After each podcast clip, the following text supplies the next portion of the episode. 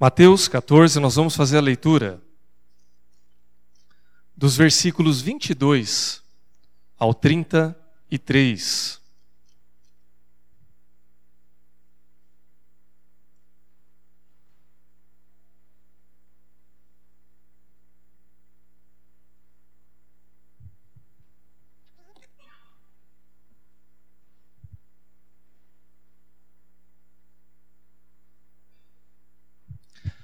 Mateus quatorze, vinte e dois ao trinta e três. Todos acharam? A palavra de Deus diz assim: Logo a seguir, compeliu Jesus os discípulos a, embar- a embarcar e passar adiante dele para o outro lado, enquanto ele despedia as multidões. E despedidas as multidões, subiu ao monte a fim de orar sozinho. Em caindo a tarde, lá estava ele só. Entretanto, o barco já estava longe, a muitos estádios da terra, açoitado pelas ondas, porque o vento era contrário. Na quarta vigília da noite, foi Jesus ter com eles, andando por sobre o mar. E os discípulos, ao verem-no andando por sobre, perdão, e os discípulos, ao verem-no andando sobre as águas, ficaram aterrados e exclamaram: "É um fantasma!" E tomados de medo, gritaram. Mas Jesus imediatamente lhes disse: "Tende bom ânimo, sou eu, não temais." Respondendo-lhe Pedro disse: "Se és tu, Senhor, manda-me ir ter contigo por sobre as águas." E ele disse: "Vem." E Pedro, descendo do barco, andou por sobre as águas e foi ter com Jesus. Reparando, porém, na força do vento, teve medo e, começando a submergir, gritou: "Salva-me, Senhor!" E prontamente Jesus estendeu a mão, tomou-o e lhe disse: "Homem de pequena fé, por que duvidaste?" Subindo ambos para o barco, cessou o vento. E os que estavam no barco o adoraram, dizendo: "Verdadeiramente és filho de Deus." Vamos orar? Senhor, nós queremos te dar graças pela tua palavra. Nós cremos que ela tem poder e é verdadeira para falar aos nossos corações e transmitir o entendimento daquilo que o Senhor quer para cada um de nós. Pedimos que assim seja, por meio do, da unção do teu Santo Espírito, e oramos assim, em nome de Jesus. Amém. Irmãos, nós lemos um texto conhecido da Palavra de Deus que fala a respeito desta passagem onde os discípulos vivem aí essa grande tormenta e Jesus opera também esse grande milagre. E o propósito da leitura desta palavra é que nós possamos fazer uma reflexão num tempo como esse que nós estamos vivendo hoje, um tempo de crise. Esse é o tema da nossa mensagem: confiando em Jesus em tempos de crise. Por que falar a respeito de crise? Porque refletir a respeito desse tema nesta manhã, porque nos parece que esse é um tema que tem sido recorrente. Por mais que a gente não queira falar ou não queira admitir, nós ouvimos o tempo todo nos noticiários, nós ouvimos nas conversas formais ou informais a respeito de crise. Crise de confiança, crise na economia, crise de credibilidade na classe política, crise em todas as esferas. E é claro que não é agradável, nem que a gente queira passar por situações assim, mas é fato. O desemprego está aumentando, a nossa vida financeira não tem sido, talvez, das mais confortáveis. Mesmo que você tenha um patamar um pouco mais confortável, não está tão bom como poderia ser, ou como a gente gostaria que fosse. E para quem tem uma vida financeira um pouco mais apertada, a situação está um pouco pior. Mas eu não quero trazer esse tema para que você fique chateado, ou para que você fique preocupado, ou para que você pense assim: puxa vida, é verdade, tem crise, e nós vamos sair daqui com as piores notícias possíveis. Não! As notícias são as melhores, mas nós temos que ser realistas. Há uma crise? Sim. Há uma crise, mas nós cremos no nosso Senhor Jesus, e com Jesus Nós podemos passar pela crise, nós podemos vencer as crises, nós podemos pensar que se há situações adversas, nós podemos superá-las se nós cremos naquele que é o autor da fé, naquele que é o autor da salvação, o nosso Senhor Jesus. Mas é importante que nós possamos conhecer o quadro como ele é, para que assim a gente possa superar todas essas coisas. Então, quando nós falamos de crise, ah, muitas coisas podem acontecer e nem todas as coisas que acontecem são agradáveis. Por exemplo, tempos de crise são tempos férteis para a gente aproveitadora. Se você não tiver discernimento das coisas adequadamente, você pode cair em algumas armadilhas. Por exemplo, é, se você é, sair para fazer compra com muita pressa, você acaba comprando aquilo que você não precisa, não é verdade? Os especialistas dizem, por exemplo, que se você não for, for no supermercado, não vá com fome.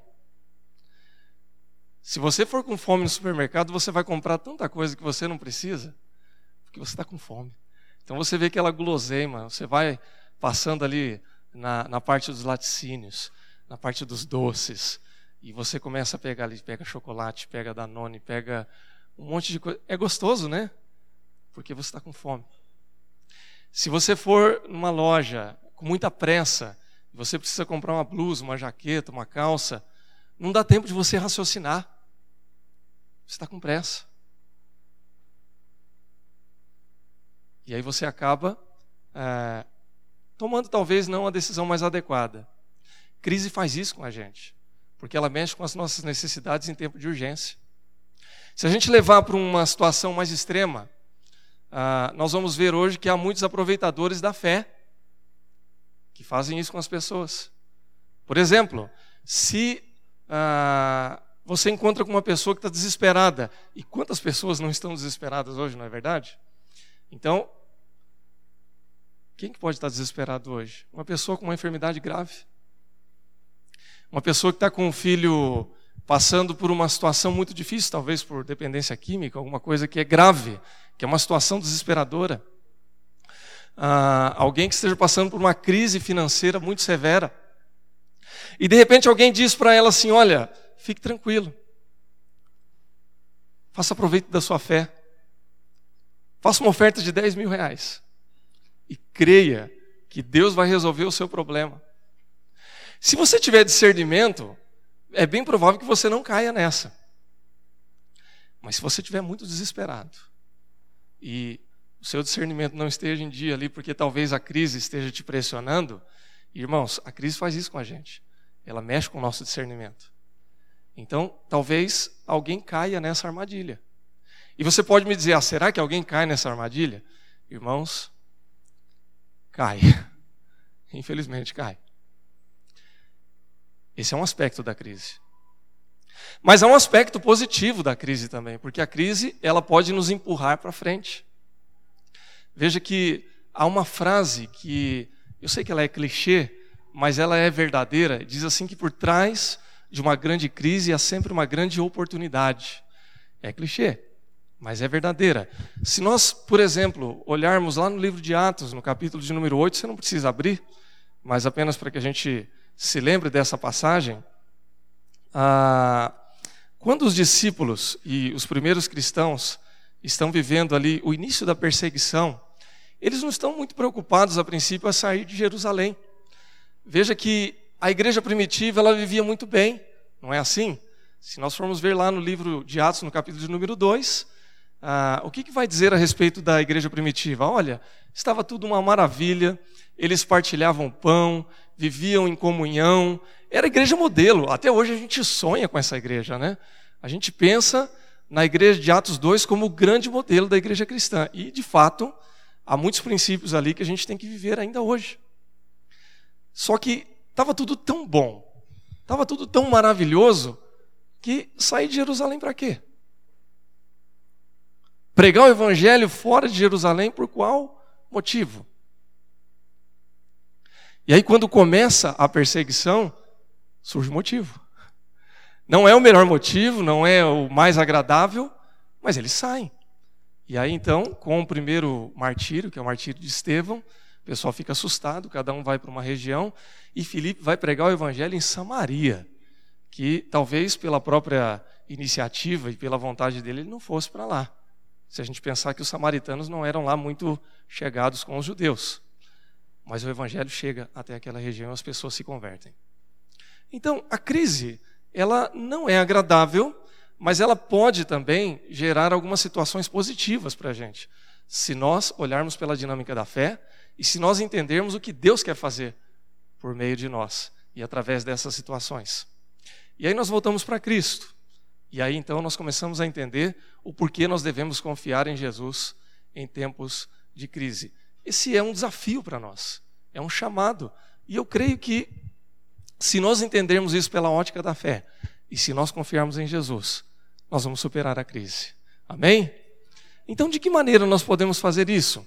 Em primeiro lugar, se nós confiarmos em Jesus, né, nós vamos ver que nas crises nós precisamos crer que Jesus continua presente, que Ele está presente. Veja, os discípulos, nós lemos o texto, é, primeiramente nós vemos que Jesus está ali orando, Ele despede os discípulos, e ó, vai na frente que daqui a pouco eu chego lá. E aí começa uma grande tormenta, uma grande tempestade, e eu não sei se você já teve a oportunidade, se é que eu posso chamar isso de oportunidade, mas se você já passou pela experiência de estar num rio ou no mar, no meio de uma tempestade. Irmãos, não é agradável. Eu não tive essa, essa experiência, eu não vou chamar de oportunidade, porque realmente não dá para chamar assim, mas eu já vi do lado de fora. Eu sou da região de Presidente Prudente, ali, pertinho de Epitácio. Né? O pessoal vai pescar ali, tem um rio que antes era um pouco mais estreito, agora, depois da construção da usina, ficou bastante largo. Mas quando começa a chuva, começa a tempestade, quem está de barco ali já rapidinho volta, porque é perigosíssimo. E quando começa a chuva para valer, as ondas ali, mesmo no rio, elas são bastante agitadas, dá para você ver o fundo do barco, o fundo do bote, porque chacoalha bastante. Então, é uma situação desesperadora, mesmo para aqueles que eram experientes, como os discípulos que eram pescadores. Eles estavam desesperados, e diz a Bíblia, que pela hora ali devia ser entre as três e as seis da manhã. Então você imagina a situação. Escuro, ah, pode ser o calor que for, quando começa a chover e começa a ventar, dá frio. E aí você começa a olhar a tormenta e bate água de todo lado, você não sabe, a chuva vem de cima, se vem da esquerda, se vem da direita, se vem de baixo. É complicado. Então eles estavam diante de uma grande crise. Por quê? Porque eles estavam temendo pelas suas próprias vidas. E de repente, uma situação inusitada acontece. Eles veem Jesus caminhando por sobre as águas. Situação mais comum do mundo, né? Jesus andando por sobre as águas. E a primeira expressão dos discípulos é gritar e dizer assim, olha, vem vindo um fantasma ali. Irmãos, é engraçado quando a gente ouve os discípulos falando que vem um fantasma, porque essa palavra é rara na Bíblia. Você não vai encontrar a todo momento alguma menção a fantasma. O que mostra um pouco da, da crença popular ali do, do homem judeu daquela época. E é interessante a gente observar isso pelo seguinte. É mais fácil para os discípulos afirmarem que Jesus é um fantasma do que reconhecer que Jesus está andando por sobre as águas. Veja que Jesus, ainda há pouco, ele já tinha operado um milagre muito grande. Se a gente olhar nesse evangelho e nos evangelhos paralelos a esse, a passa, passagens paralelas a essa, nós vamos ver que Jesus já tinha alimentado uma multidão de mais de cinco mil pessoas. Acho que ele tinha poder para isso, né? Era um santo milagreiro. Não, era Jesus. Mas para eles era mais fácil confundir Jesus com um fantasma do que reconhecer que era o próprio Jesus. Sabe por que que isso acontece, irmãos? Isso é da natureza humana. Nós temos dificuldade em entender as coisas ou em acreditar nas coisas se elas forem diferentes daquilo que a gente está acostumado a ver. Usando um outro jargão aí, nós temos dificuldade de pensar fora da caixa. Isso é um problema. Se Jesus chegasse para os discípulos num outro barco e dissesse assim, ó, fica tranquilo que eu estou aqui no outro barco, se vocês afundarem nesse, eu resgato vocês e vocês entram dentro do meu barco. talvez eles ficassem tranquilos, porque seria a forma natural de pensar. Seria a maneira comum de se pensar. Se eu estivesse num barco desesperado, irmãos, a primeira coisa que eu ia pensar era o seguinte: tomara que Deus mande um navio maior aqui, um barco maior para me socorrer. Não é assim que a gente pensa? Manda socorro, Jesus. Mas Jesus vem por sobre as águas. Irmãos, o que acontece é o seguinte: quando nós estamos em situações de crise, nós precisamos crer na presença de Jesus, independentemente da forma como for. Porque Jesus não se limita ao nosso sistema de vida, à nossa maneira de pensar, à nossa maneira de agir, para que ele seja Jesus. Nós estamos muitas vezes pensando assim: puxa, nós estamos passando por um tempo difícil, um tempo de crise, e precisa mudar logo o governo, precisa mudar logo o sistema, precisa fazer alguma coisa nesse sistema político para que a nossa vida melhore. Irmãos, é claro que nós dependemos de um governo, dependemos de um sistema para muitas coisas, mas tudo isso tem o seu limite. Não adianta a gente achar que a ideologia A ou a ideologia B vai resolver o nosso problema, que um sistema de esquerda ou de direita, que uma ideologia marxista ou liberal vai solucionar todas as nossas questões. Essas coisas têm o seu valor, mas tem os seus limites. Se Jesus não estiver conosco, nada vai mudar.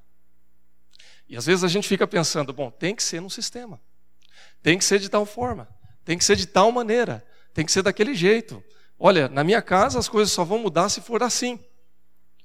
Olha, no meu casamento só vai acontecer tal coisa se o fulano ou ciclano agir dessa forma. Irmãos, o que muda a nossa vida é a presença de Jesus. Se Jesus está conosco, e se nós crermos que Jesus está presente diante das crises, diante das dificuldades, então alguma coisa boa vai acontecer, mesmo que seja uma coisa sobrenatural. Se for assim, que seja. É a vontade de Deus? Amém.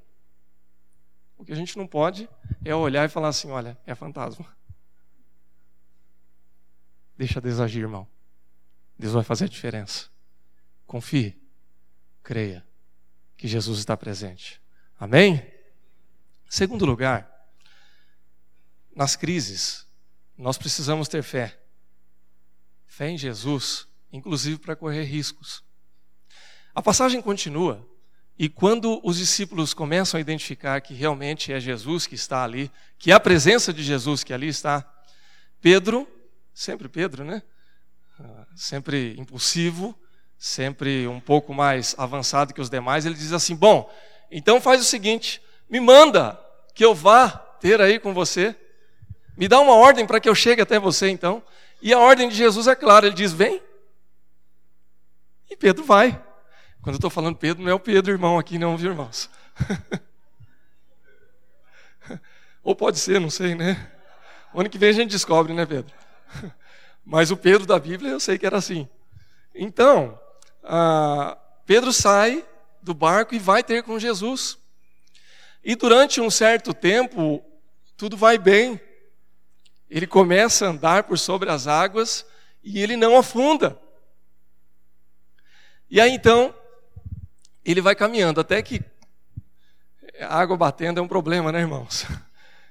Quando ele começa a perceber que ele já passou de um certo momento. Isso é igual quando a gente começa a aprender a andar de bicicleta, né? A gente vai tirando a rodinha, ensina os filhos a andar, e por um certo tempo a gente vai pedalando, e quando você começa a andar e percebe que você está sem rodinha, é a hora que você cai, né? É um problema. Ah, enfim. Quando Pedro percebe que realmente ele está andando por sobre as águas, ele afunda, porque ele se assusta, ele tira os olhos de Jesus. Enquanto ele está olhando para Jesus, está tudo bem. A hora que ele perde o foco e ele começa a perceber que há uma tempestade, então ele afunda. Mas quando parece que está tudo perdido, ele pede socorro. Senhor, me acode. E diz a palavra de Deus que Jesus estende a sua mão e tira ele das águas e traz ele para junto de si. Irmãos, há uma coisa interessante nessa parte do texto, porque Jesus faz um convite para que Pedro corra riscos. Penso eu que quando Pedro olha para Jesus, E Jesus diz assim, ó, fica tranquilos, porque sou eu que estou aqui. Talvez ah, ele se sinta um pouco em dúvida ainda, né? Bom, se é o Senhor mesmo, então me chama para andar por sobre as águas. Se é o Senhor que está aí, não é um fantasma, então eu quero também fazer o que o Senhor está fazendo. E a ordem de Jesus é uma só, vem, pode vir. Corra riscos. Não tenha medo. Creia em mim que você vai poder fazer isso também. E de fato, por um certo momento, por alguns instantes, ele consegue fazer o mesmo. Irmãos, o que acontece é o seguinte. Ah, muitas vezes, a crise, ela nos deixa tão amedrontados, tão inseguros, que nós passamos a não arriscar mais. Que nós passamos a achar que talvez a melhor solução seja ficar quietinho mesmo e não mexer com nada. Fica na tua, né? Não arrisca mais nada.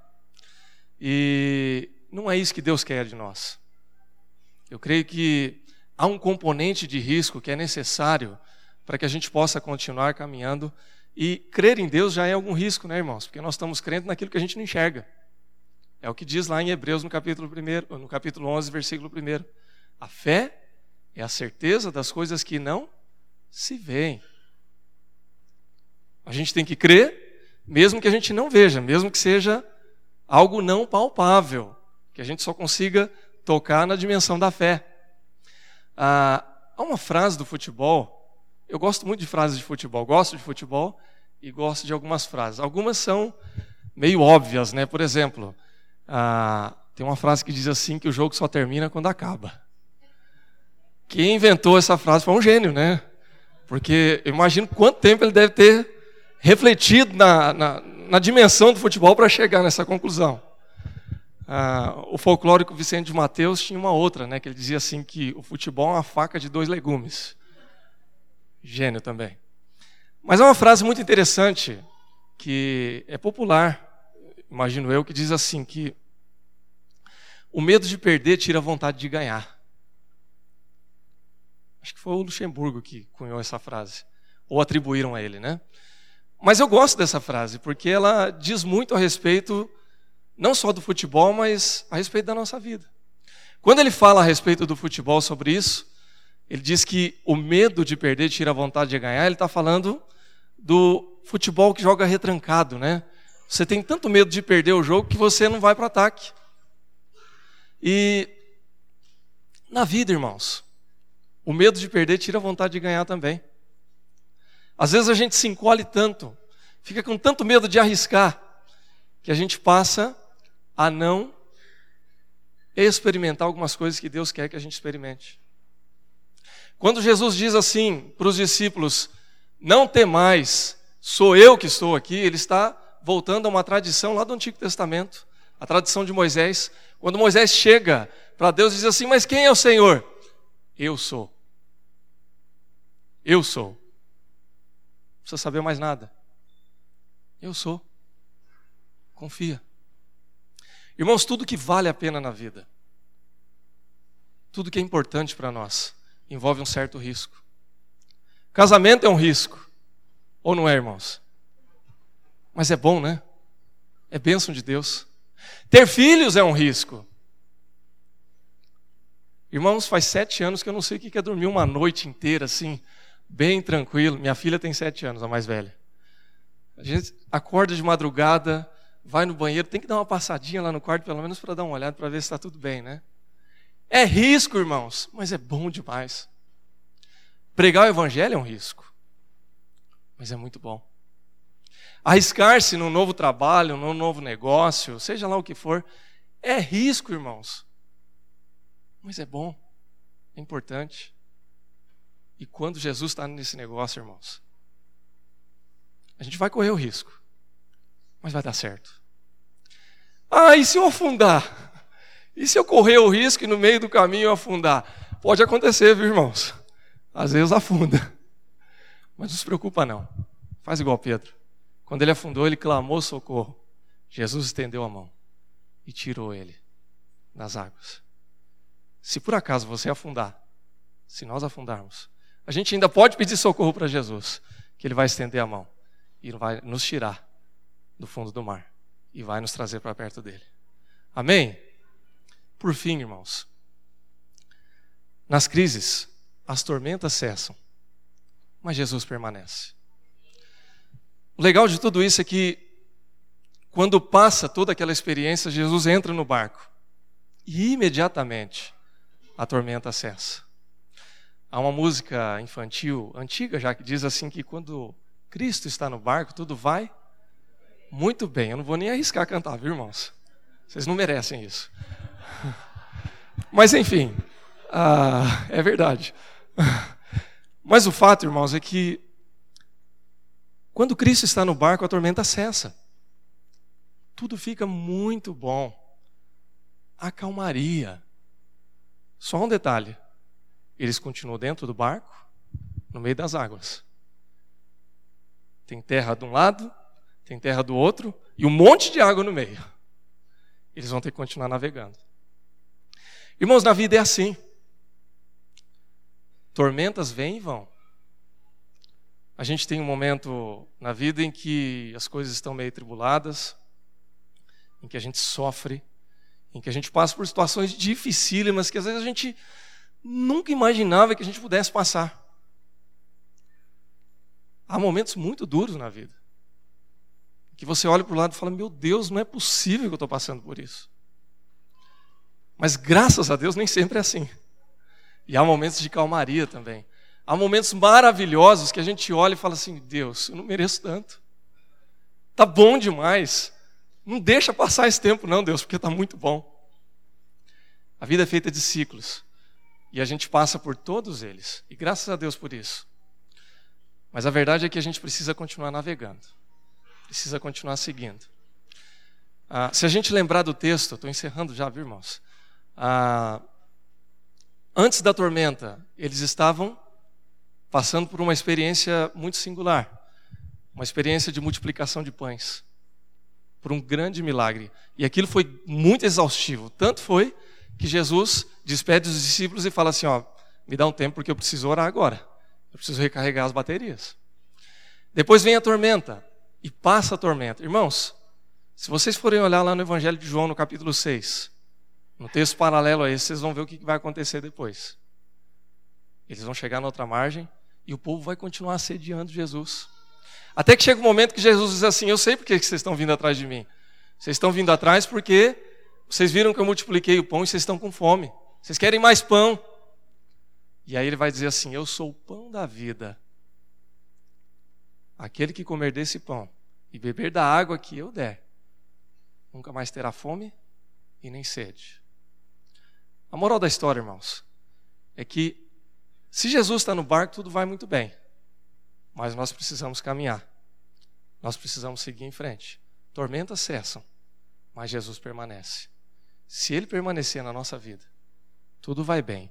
Irmãos, nós não vamos pregar aqui nada triunfalista, dizendo assim, ah não, com Jesus não tem crise. Eu não tenho crise nunca porque eu estou com Jesus. Irmãos, crise é uma coisa real. Crise é um instrumento de Deus para mexer com a nossa vida. Crise é uma oportunidade da gente crescer, da gente amadurecer e da gente criar discernimento e aumentar a nossa fé nesse Deus maravilhoso que nos sustenta. Se Jesus estiver conosco, nós vamos superá-las. Ninguém gosta de crise, eu também não gosto, e eu espero, irmãos, encarecidamente eu oro a Deus e peço, Senhor, melhora logo essa situação. Muda logo. Ou como diz a palavra de Deus, restaura a nossa sorte, Senhor. Porque a gente precisa de um tempo melhor do que esse. Ah, seria ingrato, né, a gente dizer que está tudo muito ruim. Não, não está, irmãos. É que a gente ficou mal acostumado, né? Quando a gente vive um tempo bom, a gente não quer que piore. Há muita gente vivendo situações duríssimas, como a gente ouviu agora há pouco, irmão, falando a respeito do contexto de missões e a gente orou. Se a gente for comparar com esses irmãos, a nossa vida está maravilhosa. Mas é claro que Deus nos abençoe para que a gente possa viver coisas melhores ainda. Que Deus te abençoe, meu irmão. Que você creia no Senhor Jesus. Que você chame Ele para andar perto com você. Ah, talvez você possa estar vivendo uma realidade muito dura hoje. Mas creia em Jesus e confie que com Ele tudo vai dar certo. Deus te abençoe em nome de Jesus.